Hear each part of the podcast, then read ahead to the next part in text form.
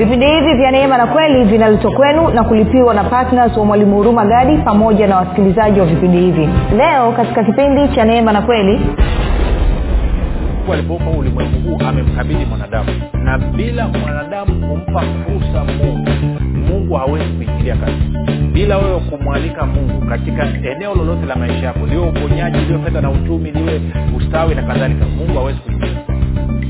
Hali kadhalika bila wewe kumkaribisha shetani katika eneo lolote la maisha yako shetani hawezi kwa sababu dunia hii amekabidhiwa mwanadamu.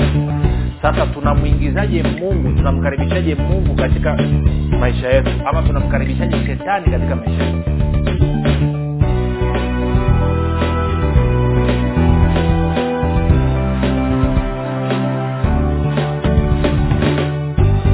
popote pale ulipo rafiki ninakukaribisha katika mafundisho ya neema na kweli. Jina langu naitwa huruma gadi. Ninafuraha kwamba umeweza kuungana nami kwa mara nyingine tena ili kuweza kusikiliza mafundisho ya kristo kupitia vipindi vya neema na kweli. Kumbuka tu mafundisho ya kristo yanakuja kwako kila siku muda na wakati kama huu yakiwa na lengo la kujenga na kuimarisha imani yako. Uo unanisikiliza ili uweze kukua na kufika katika cheo cha kimo cha utimilifu wa kristo. Kwa lugha nyingine ufike mahali uweze kufikiri kama kristo uweze kuzungumza kama kristo na uweze kutenda kama kristo.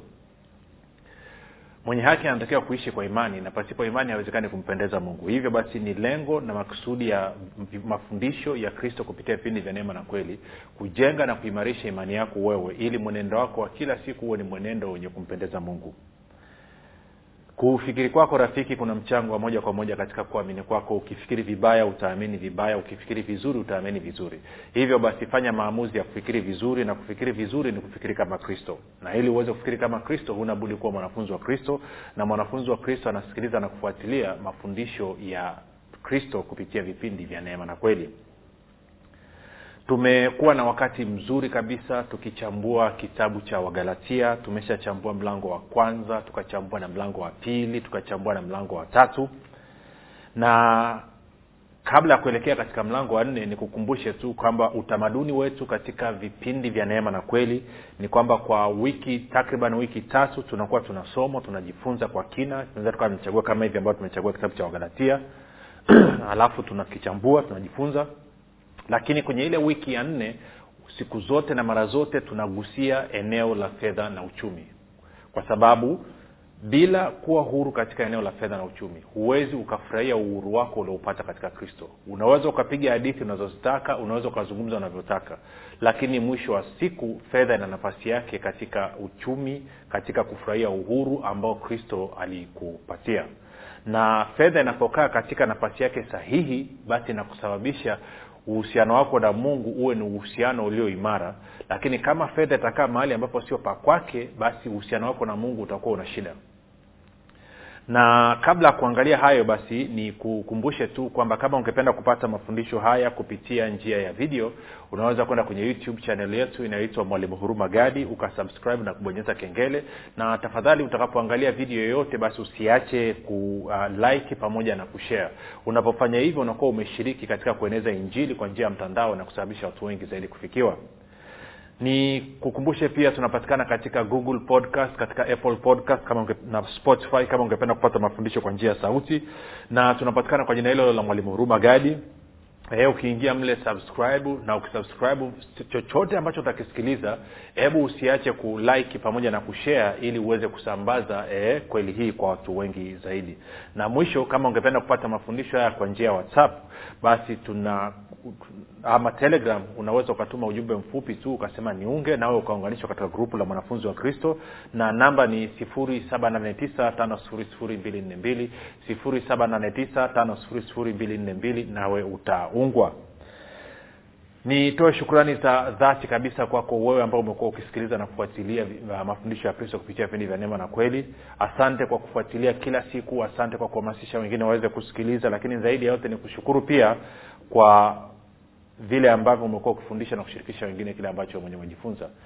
Ni kushukuru pia na wewe ambaye umekuwa ukifanya maombi kwa ajili ya vipindi vya neema na kweli kwa ajili ya wasikilizaji wa vipindi vya neema na kweli kwa ajili ya kwangu mii pamoja na timu yangu nasema asante sana kwa maombi yako asante sana kwa uaminifu wako endelea usichoke. Na mwisho nitoe shukurani kwa wale wote ambao wamefanya maamuzi ya kuwa partners wa vipindi vya neema na kweli. Sadaka yenu ya upendo kwa kumheshimu mungu kwa matoleo yenu kunasababisha kweli ya kristo kuweza kufikia watu wengi zaidi.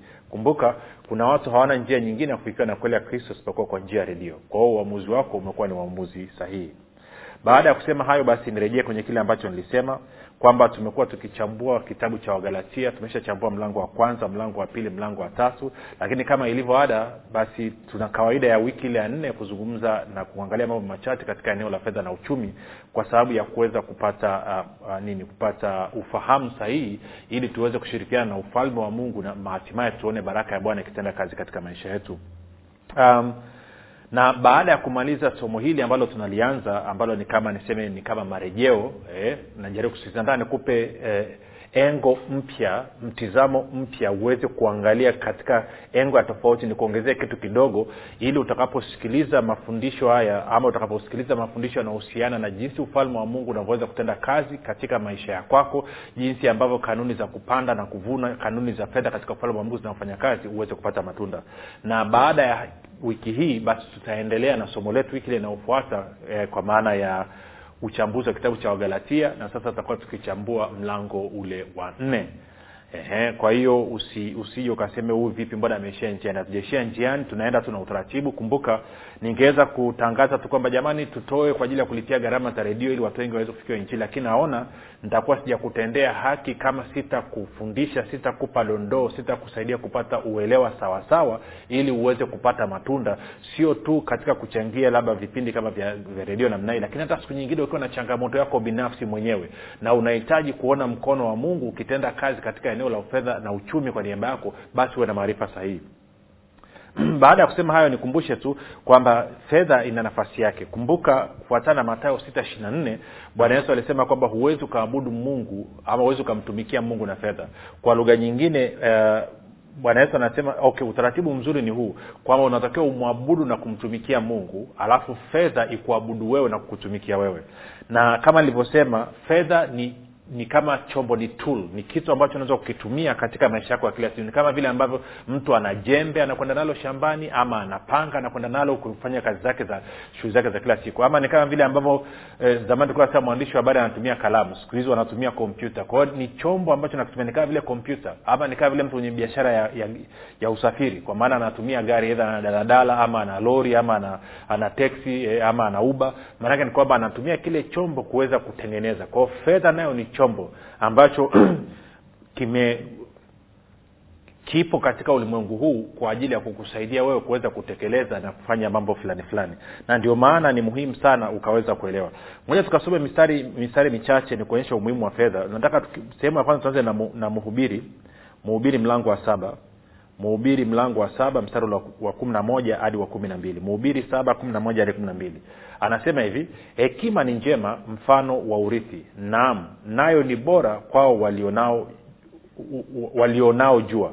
Kumi na mbili. Kwa sababu ama kwa maana hekima ni ulinzi kama vile fedha ilivyo ulinzi na ubora wa maarifa ni ya kwamba hekima humhifadhi yeye aliye nayo.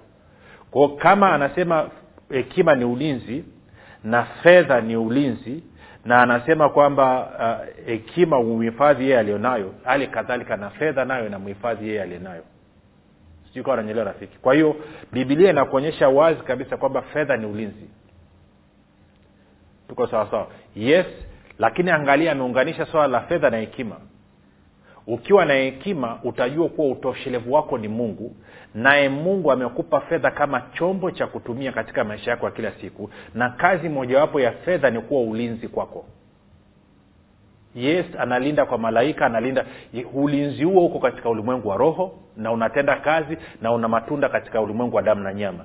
Lakini katika ulimwengu wa damu na nyama unahitaji fedha kama ulinzi. Kama uamini nyumba unayokaa kama umekaa kwenye nyumba ambayo unalipia kodi ya nyumba usilipe uone lazima watakutupa nje. Sijui kawa wananyelewa kama kama hauamini nenda sehemu unahitaji huduma ambapo fedha inahitajika alafu usilipe uone kaa utapata. Kwa hiyo fedha ni chombo kimojawapo ambacho mungu anakitumia kuleta ulinzi katika maisha ya watu. Na kama hauamini angalia wakati wana wa israel wanaondoka kutoka misri. Mungu anazungumza habari ya labda ngoja niache kwanza alafu tuende kwenye pointi moja alafu tarudi hapa. Lakini pia nataka tuende kwenye mhubiri mlango wa kumi mhubiri mlango wa kumi na mstari ule wa kumi na tisa. Mhubiri kumi kumi na tisa. Anasema hivi karamu hufanywa kwa ajili ya kicheko na divai huyafurahisha maisha na fedha huleta jawabu la mambo yote. Kwa anasema fedha ni jawabu la mambo yote. Kumbuka huyu ni solomon aliyekuwa na hekima kuliko mtu mwingine yote dunia ndio anatueleza. Kwa anasema fedha ni jawabu la mambo yote. Yes tunafahamu. Ya unaweza kusema kwamba fedha inaweza ikanunua kitanda awezi kununua usingizi. Tunajua hizo porojo lakini bado ukitaka usingizi mzuri unahitaji na kitanda kizuri. Tuko sawasawa kwao ni bibilia inaeleza hivyo. Sasa kumbuka tunatakiwa kumwabudu mungu kumtumikia mungu. Na fedha inatakiwa ituabudu sisi na itutumikie sisi. Hilo usija ukalisahau hata siku moja. Na mungu analijua hili kwamba yes fedha ni ulinzi lakini wakati huo kwamba fedha ni jawabu la mambo yote. Ndio maana kwa mfano unaona anasema nikuonyeshe kwenye mwanzo mlango ule wa kumi na tano kumbuka tunaangalia baada ya galatia tuliangalia kidogo nikuonyeshe haraka haraka. Mwanzo kumi na tano alafu uh, wakati mungu anamwambia abrahamu kuhusu uzao wake eh, bwana akamwambia abraham ujue hakika ya kwamba uzao wako utakuwa mgeni katika nchi isiyo yake. Watatumikia watu wale nao watateswa muda wa miaka mia nne kumi na nne hata na taifa lile watakaowatumikia watumiki, nitawahukumu baadaye watatoka na mali mengi ama na mali nyingi okay ukienda kwenye kutoka mlango wa ishiri na tatu ami mlango wa tatu sorry mlango wa tatu wakati wakati mungu amemtokea uh, musa anaongea katika kile kichaka angalia kitu ambacho anasema mstari wa ishiri na moja eh? Ishirina kutoka tatu anasema nami nitawapa watu hao yaani waisraeli kufadhiliwa mbele ya wamisri. Hata itakuwa hapo mtakapokwenda zenu hamtakwenda kitupu. Ishirina mbili. Lakini kila mwanamke ataomba kwa jirani na kwa huyo akaae naye nyumbani vyombo vya fedha na vyombo vya dhahabu na mavazi nanyi mtawavika wana wenu na binti zenu nanyi mtawateka nyara wa misri. Kwa hiyo anasema watakapokuwa wanatoka misri taifa la israel waambie waende kwa majirani zao waambie watoe fedha watoe na dhahabu watoe na kitani safi. Alafu angalia kitu ambacho mungu anafanya. Anasema muwavike watoto wenu. Anachofanya nini? Hawa watoto wamezaliwa wamezaliwa katika utumwa hawajui kitu kingine zaidi ya utumwa. Habari ya utajiri na wingi na utele hawajui kabisa. Kwao mungu badala ya kuambia wazazi wao ndo wabebe fedha na dhahabu na mavazi yale wanasema watoto wapewe. Ili nini? Ili kuwasaidia watoto kuweza kubadilisha mtizamo. Kwao kama mungu aliona ni vyema wana waisraeli watoke wakiwa wana fedha na dhahabu eh? Mimi na wewe ni nani tuone kwamba fedha haina mchango haina nafasi katika maisha yetu? Sasa unasema mwalimu kama ndio hivyo mbona mbona imekuwa katika uchumi eneo la fedha na uchumi ndio imekuwa ngumu sana kitu ambacho watu wengi wanashindwa kuelewa na ndio kitu ambacho nataka nikuelezee. Alafu baada ya hapo nikishakuelezea ukaweza kunielewa kwa dakika chache zilizobakia. Alafu nitakurudisha kwenye mafundisho ya nyuma ambayo tulijifunza. Alafu uyasikilize ukiwa na mtizamo huu ambao nimeuzungumza. Kwamba yes mungu anataka uwe na fedha anataka uwe na mali kwa sababu fedha ni ulinzi lakini pia fedha ni jawabu la mambo yote. Na jambo lingine la pili kubwa ambalo nataka uwe nalo wakati tunarejea mafundisho ya nyuma ni hili hapa kumbuka mungu alivyomuumba mwanadamu. Taenda kusomea kwenye kwenye kwenye mwanzo mlango wa kwanza mstari wa ishiri na sita. Anasema hivi mungu akasema na tumfanye mtu kwa mfano wetu kwa sura yetu wakatawale samaki wa baharini na ndege wa angani na wanyama na nchi yote pia na kila chenye kutambaa kitambaacho juu ya nchi ishirina mungu akaumba mtu kwa mfano wake. Kwa mfano wa mungu alimuumba mwanamume na mwanamke aliwaumba. Ishirina mungu akawabarikia. Mungu akawaambia zaeni mkaongezeke mkaijaze nchi na kuitiisha. Mkatawale samaki wa baharini na ndege wa angani na kila kiumbe chenye uhai kiendacho juu ya nchi. Sasa ngoja nikueleweshe kitu kimoja baada ya mungu anasema tumfanye mtu ama tuumbe mtu kwa sura yetu na mfano wetu. Tuwape mamlaka ya kutawala. Kwa kiingereza anasema let them have dominion. Wawe na mamlaka juu ya vitu vyote. Alafu baada ya hapo akawabarikia. Sasa ukiwa na hilo kichwani twende kwenye waibrania mlango wa pili. Waibrania mlango wa pili alafu tutaanza mstari ule wa uh, mstari wa sita. E, nadhani mpaka kwenye mstari wa nane hivi. Waibrania mbili sita hadi nane. Anasema hivi ana, ana, ana, ana, ana, ni, ni paulo anakoti na najua wengine nasema hebrania ijaandikwa na paulo I don't care. Kwangu mimi ni lugha ya paulo. Paulo anakoti kutoka kwenye agano la kale. Eh? ama tuanze mstari wa tano. Anasema maana hakuweka chini ya malaika ulimwengu ule ujao tunaounena ila mtu mmoja yani tunajua ni daudi ameshuhudia hivi mahali fulani akisema hata paulo naye alikuwa akumbuki mistari ilipo. Kwa hiyo na usipokumbuka mistari wala usipate shida. Sita. Anasema mwanadamu ni nani hata umkumbuke ama mwana, mwana wa binadamu hata um- umwangalie umemfanya mdogo punde kuliko malaika. Sasa ukisoma kwenye zaburi ya, eh, ya nane hapa ingesema umemfanya mdogo punde kuliko mungu. Na nadhani ndo tafsiri sahihi. Kwao hivyo. Umemfanya mdogo punde kuliko mungu umemvika taji ya utukufu na heshima umemtawaza juu ya kazi za mikono yako umeweka vitu vyote chini ya nyayo zake. Naona anase, kwa hiyo anasema vitu vyote viko chini ya mwanadamu sasa kwa lugha nyingine uumbaji huu mungu alivyoumba ulimwengu huu amemkabidhi mwanadamu. Na bila mwanadamu kumpa fursa mungu mungu hawezi kuingilia kati. Hilo nataka ulielewe rafiki. Na bila ruhusa yako wewe bila wewe kumwalika mungu katika eneo lolote la maisha yako liwe uponyaji liwe fedha na uchumi liwe ustawi na kadhalika mungu hawezi kuingia. Hali kadhalika bila wewe kumkaribisha shetani katika eneo lolote la maisha yako shetani hawezi kuingia. Kwa sababu dunia hii amekabidhiwa mwanadamu. Sasa tunamwingizaje mungu tunamkaribishaje mungu katika maisha yetu ama tunamkaribishaje shetani katika maisha yetu? Tunamkaribisha mungu katika maisha yetu kwa imani na tunamkaribisha shetani katika maisha yetu kwa kutokuamini. Tunakwenda sawasawa kwao mungu akizungumza nikaamini nikakubaliana na kile ambacho mungu amezungumza basi namruhusu mungu sasa atekeleze mipango yake na kusudi lake. Kumbuka kusudi la mungu kumuumba mwanadamu ni ili mwanadamu awe ana mamlaka juu ya vitu vyote na aishi maisha ambayo yako chini ya baraka na ili awe na mamlaka na udhibiti juu ya kila kitu. Tunakwenda sawasawa rafiki? Sasa tunafahamu mlango wa tatu ibilisi akaja akamdanganya eh, adamu na eva badala ya wao kumwamini mungu wakaingia kwenye kutokuamini na kutokuamini kwao kukasababisha wao kukubaliana na ibilisi. Kwa hiyo ibilisi akaingia kazini. Na ndicho ambacho bwana yesu alikuja kurekebisha. Lakini kitu ambacho nataka nikuonyeshe kitu hichi. Kwa mfano ukiangalia mungu anazungumza na abrahamu habari ya agano napata tuliangalia kwenye wakati tunaangalia tunachambua kitabu cha wagalatia mlango la watatu kwamba kwenye mwanzo kumi na tano e, akamtoa nje akaafu akamwonyesha nyota za mbinguni akaambia ukiweza kuzihesabu ndivyo uzao wako utakavyokuwa. Mstari ule wa sita mwanzo kumi na tano sita akamwamini bwana. Yaani abrahamu akamwamini bwana naye akamhesabia jambo hilo kuwa ni haki. Kwa hiyo maanaake nini? Kwamba ninapomwamini bwana ninapokubaliana na mungu kuamini ni kukubaliana na, na, na, na, napata uhalali napata haki ya kuweza kushiriki kwenye hicho ambacho mungu anataka kukifanya kupitia maisha yangu. Bila mimi kukubaliana naye mungu hana uwezo wa kuingia katika maisha yangu na kutenda chochote kile.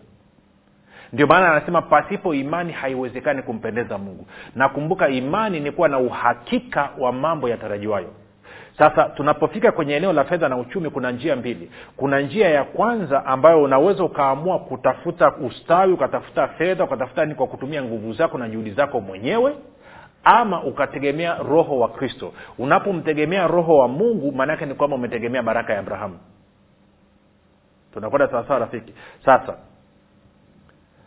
shida ya watu wengi kwa nini wana wanashindwa kumruhusu mungu basi akaja kwa sababu wengine wanaamini kwamba mungu ni mkuu mungu anaweza yote na ndivyo alivyo. Anaweza akafanya chochote ndivyo alivyo na maandiko anasema hivyo. Lakini amechagua katika kutumia mamlaka yake kuu ama tunaita sovereignty kwa lugha ya kiingereza kwa kuamua mambo fulani fulani yatafanyika kupitia mwanadamu. Na ikiwa ni pamoja na maisha yako ya kila siku katika ulimwengu huu wa damu na nyama bila wewe kutumia mamlaka uliopewa kumruhusu mungu aje katika maisha yako na kufanya hicho ambacho amekusudia kufanya ambacho nini? Kuhakikisha baraka yake inatenda kazi katika maisha yako na kukuzidisha na kukusababisha utembee katika udhibiti then mungu hawezi kufanya chochote. Nakumbuka tuliona kwamba baraka ya abrahamu ni roho mtakatifu kwa hiyo unapoingia kwenye imani unapokubaliana na kile ambacho mungu amesema ama katika eneo lolote lile maanaake nini? Maanaake ni kwamba unaruhusu ufalme wa mungu uanze kutenda kazi katika lile eneo. Kwa hiyo maanaake ni maanaake ni kwamba kama mimi nilikuwa nina kitu na nataka kuona ufalme wa mungu ukitenda kazi kwa niaba yangu lazima nikichukue kile kitu nikiamishe nikitoe katika ulimwengu huu ambao tunaishi hapa duniani na nikilete katika ufalme wa mungu. Nakiletaje? Kuna njia mbili kwa kuamini na kusema wakorinto wa pili nne kumi na tatu. Lakini njia nyingine ni imani inaambatana na hatua ama na matendo. Tunakwenda sawasawa na ndio maana utaona kwamba wewe unataka labda mungu akusaidia akupe shilingi fulani akupe labda milioni mbili milioni tatu milioni nne ama akupatie nyumba akupatie gari. Alafu unashangaa kwamba unaambiwa utoe ama roho mtakatifu anakupa msukumo wa kutoa sasa kwa nini anakupa msukumo wa kutoa? Maanaake ni kwamba kama kweli unaamini mungu ana uwezo wa kukupa hiyo gari ama ana uwezo wa kukupa hiyo nyumba ama ana uwezo wa kukupa hiyo hela swali linakuja je unaweza ukamwamini na hicho kidogo ulicho nacho? Na kama unaamini itarudi utatoa. Kama unaamini haitarudi hautatoa. Na hapa ndipo watu wengi wanapoangukia pua. Kwamba wakiangalia mazingira na wakaangalia kile ambacho mungu amesema katika neno lake watu wengi wanaamua kukubaliana na mazingira ambayo inaitwa kutokuamini na ukishaingia kwenye kutokuamini maanaake ni kwamba unamzuia mungu asiweze kufanya mambo makubwa katika maisha yako. Kwa sababu huwezi ukasema unamwamini mungu akuletee milioni tatu wakati humwamini na shilingi elfu thelathini ulionayo. Sijui kama nanyelewa nachokizungumza rafiki. Huwezi ukasema unamwamini mungu akuletea shilingi milioni moja ama akusaidia kulipa kodi ya nyumba wakati shilingi elfu ishirini shilingi elfu kumi shilingi laki tatu ulionayo mkononi huwezi kumwamini nayo utakaa utasubiria mpaka siku unaenda kukutana na yesu. Hutakaa uone mkono wa mungu katika hilo eneo. Kwa sababu gani? Kwa sababu uko kwenye hofu bado haujajifunza kumwamini mungu. Hujajifunza kukubaliana kuamini ni kuamini kwamba mungu mmoja anao uwezo mbili ni mwaminifu na tatu kwamba amejaa wema. Si? Maneno matupu waswahili wanasema ni mkono mtupu wa ulambwi kwa hiyo huwezi ukapiga maneno matupu tu. Onyesha na vitendo. Anasema imani inatenda kazi na matendo yetu e, yakobo mbili ishiri na mbili. Na watu wengi hapa ndipo wanapoangukia pua. Kwa sasa nachotaka kufanya nini? Nataka utakaposikiliza mafundisho kuanzia kipindi kinachokuja usikilize ukiwa umetega ujifunze kitu hicho. Kwamba unajua nini? Kwamba ili mungu aweze kuingia kwa mfano ukitaka mungu aweze kuponya mgonjwa lazima uchukue hatua uende ukaweke mkono juu ya mgonjwa. Bila wewe kukubaliana na mungu kwamba ni mponyaji na kwa maana kukubaliana na agizo lake la kuweka mkono juu ya mgonjwa mgonjwa awezi kupona hali kadhalika pepo hawezi kutoka mpaka ukubaliane kwamba yesu ana mamlaka kwa jina lake na uwezo wa kutoa pepo. Na hivyo uchukue hatua uende ufukuze pepo. Si chochote unachosema unakiamini lazima kiambatane na matendo kwa hiyo nachotaka nini? Kwamba kila mara unapopewa fursa ukaalikwa labda uweze kutoa uweze kuchangia uweze kufanya nini? Ni fursa ya wewe kuonyesha kwamba yesu unakubaliana na mungu kwamba moja ana uwezo no, niseme kwamba moja ni mwema mungu ni mwema ama amejaa wema mbili anao uwezo na tatu ni mwaminifu kwako. Na kwa kuwa ni mwaminifu kwako unamwamini. Kama umemwaminia kwa shilingi laki tano laki sita then hutaogopa kumpa shilingi elfu tano hutaogopa kutoa kwa ajili ya kazi yake. Ile elfu tano utakapotoa kwa ajili ya kazi ya mungu maanaake ni kwamba unauruhusu ufalme wa mungu uingie uingilie kati katika lile eneo sasa unaporuhusu ufalme wa mungu uingilie kati katika lile eneo maanake ufalme wa mungu unatendaje kazi? Mwanzo moja ishiri na nane. Bwana akawabarikia akasema zaeni mkaongezeke mkaijaze na kuitiisha nchi tawale kila kitu. Kwa hiyo maanake kwamba baraka ya bwana inakuja nayo juu ya kile kitu kama ni fedha kama ni nini inaanza kuzidisha ile na inasababisha hicho ulichokiaminia uweze kukipata. Kwa hiyo nimesema niweke utangulizi huu ili uone kwamba mwenye maamuzi ya mwisho ni wewe sio mungu mungu hawezi kuingia kwenye fedha na uchumi wako bila wewe kumpa ruhusa. Na unampaje ruhusa? Kwa kukubaliana katika moyo wako na kuzungumza katika hali ya kukubaliana naye na kuchukua hatua zinazoonyesha kweli unamwamini kweli unakubaliana naye. Bila hivyo haiwezekani. Ndio maana bwana yesu alivyokwenda kwa mfano kusoma marko sita muda umetuishia kusoma marko mlango wa sita e, ukaenda ukasoma mstari ule wa kwanza ukasoma labda mpaka kwenye mstari wa sita wa saba wa nane pale utaona kwamba bwana yesu alivyokwenda kwa nazareti bibilia inasema hakuweza kufanya miujiza mikubwa isipokuwa aliweka mikono juu ya watu wachache akawaponya. Alafu anasema akastaajabu kwa sababu ya kutokuamini kwao. Kwao kutokumwamini kulimnyima yesu kufanya miujiza mikubwa ama kutokuamini kulimnyima mungu kuweza kufanya miujiza mikubwa kupitia yesu kristo. Na nakuchalenji leo hii kama kwenye eneo la fedha na uchumi umekwama ni kwa sababu kuna namna moja ama nyingine adui amekupofusha fikra zako huko katika kuto kuamini na kwa maneno mungu anashindwa kufanya mambo makubwa katika eneo la fedha na uchumi katika maisha yako.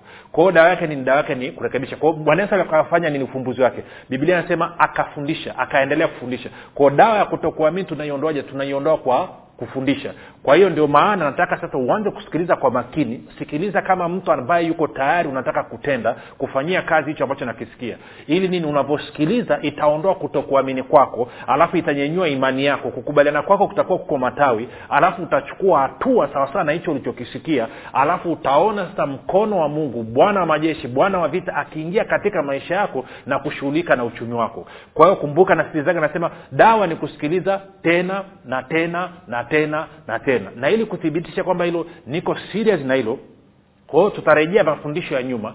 Najua mwingine mlishayasahau hata amkumbuki na nakuhakikishia ukiingia katika mtizamo niliokupa alafu ukayasikiliza utaanza kupata ufunuo mpya fresh revelation. Alafu utashangaa jinsi ambavyo eneo la fedha na uchumi litaenda matawi mengine na utaanza kuona kweli fedha ni ulinzi wako na fedha ni jawabu la mambo yote. Basi tukutane kesho muda na wakati kama huu. Jina langu naitwa huruma gadi na yesu ni kristo na bwana kwa nini usifanye maamuzi sasa ya kuwa patna wa mwalimu huruma gadi katika kueneza injili kwa njia ya redio kupitia vipindi vya neema na kweli? Ungana na mwalimu huruma gadi ubadilishe maisha ya maelfu ya watu kwa kuwa patna wa vipindi vya neema na kweli katika redio. Kwa kutuma sadaka yako ya upendo sasa kupitia nambari 7645242 au 6735242 au 7895242 kila unapotoa sadaka yako ya upendo tambua kwamba bwana atakufanikisha katika mambo yako yote unayoyafanya. Mungu ataachilia kibari cha upendeleo katika maisha yako na hivyo kufungua milango yote iliyokuwa imefungwa. Bwana ataachilia neema maalum ambayo itasababisha utoshelevu katika maeneo yote ya maisha yako ili wewe uzidi sasa katika kila kazi njema. Mungu aliyemtuma mwalimu huruma gadi kupitia yesu kristo atawajibika katika kuhakikisha anakujaza mahitaji yako yote sawasawa na wingi wa utajiri na utukufu wake. Katika kristo yesu utafaidika na maombi maalum yanayofanywa na mwalimu huruma gadi pamoja na timu yake kwa ajili ya patnas na watu wote wanaochangia vipindi vya neema na kweli ili baraka ya bwana izidi kutenda kazi kwa ufanisi katika maisha yako fanya maamuzi sasa ya kuwa patina wa mwalimu huruma gadi katika vipindi vya neema na kweli kwa njia ya redio ili ueneze njiri ya ufalme wa mungu na kufanya mataifa yote kuwa wanafunzi wa kristo kama bwana yesu alivyoagiza. Ushiriki wako ni muhimu sana katika kufanya wengine wamjue yesu kristo tuma sadaka yako ya upendo sasa kupitia nambari 7645242 au 6735242 au 7895242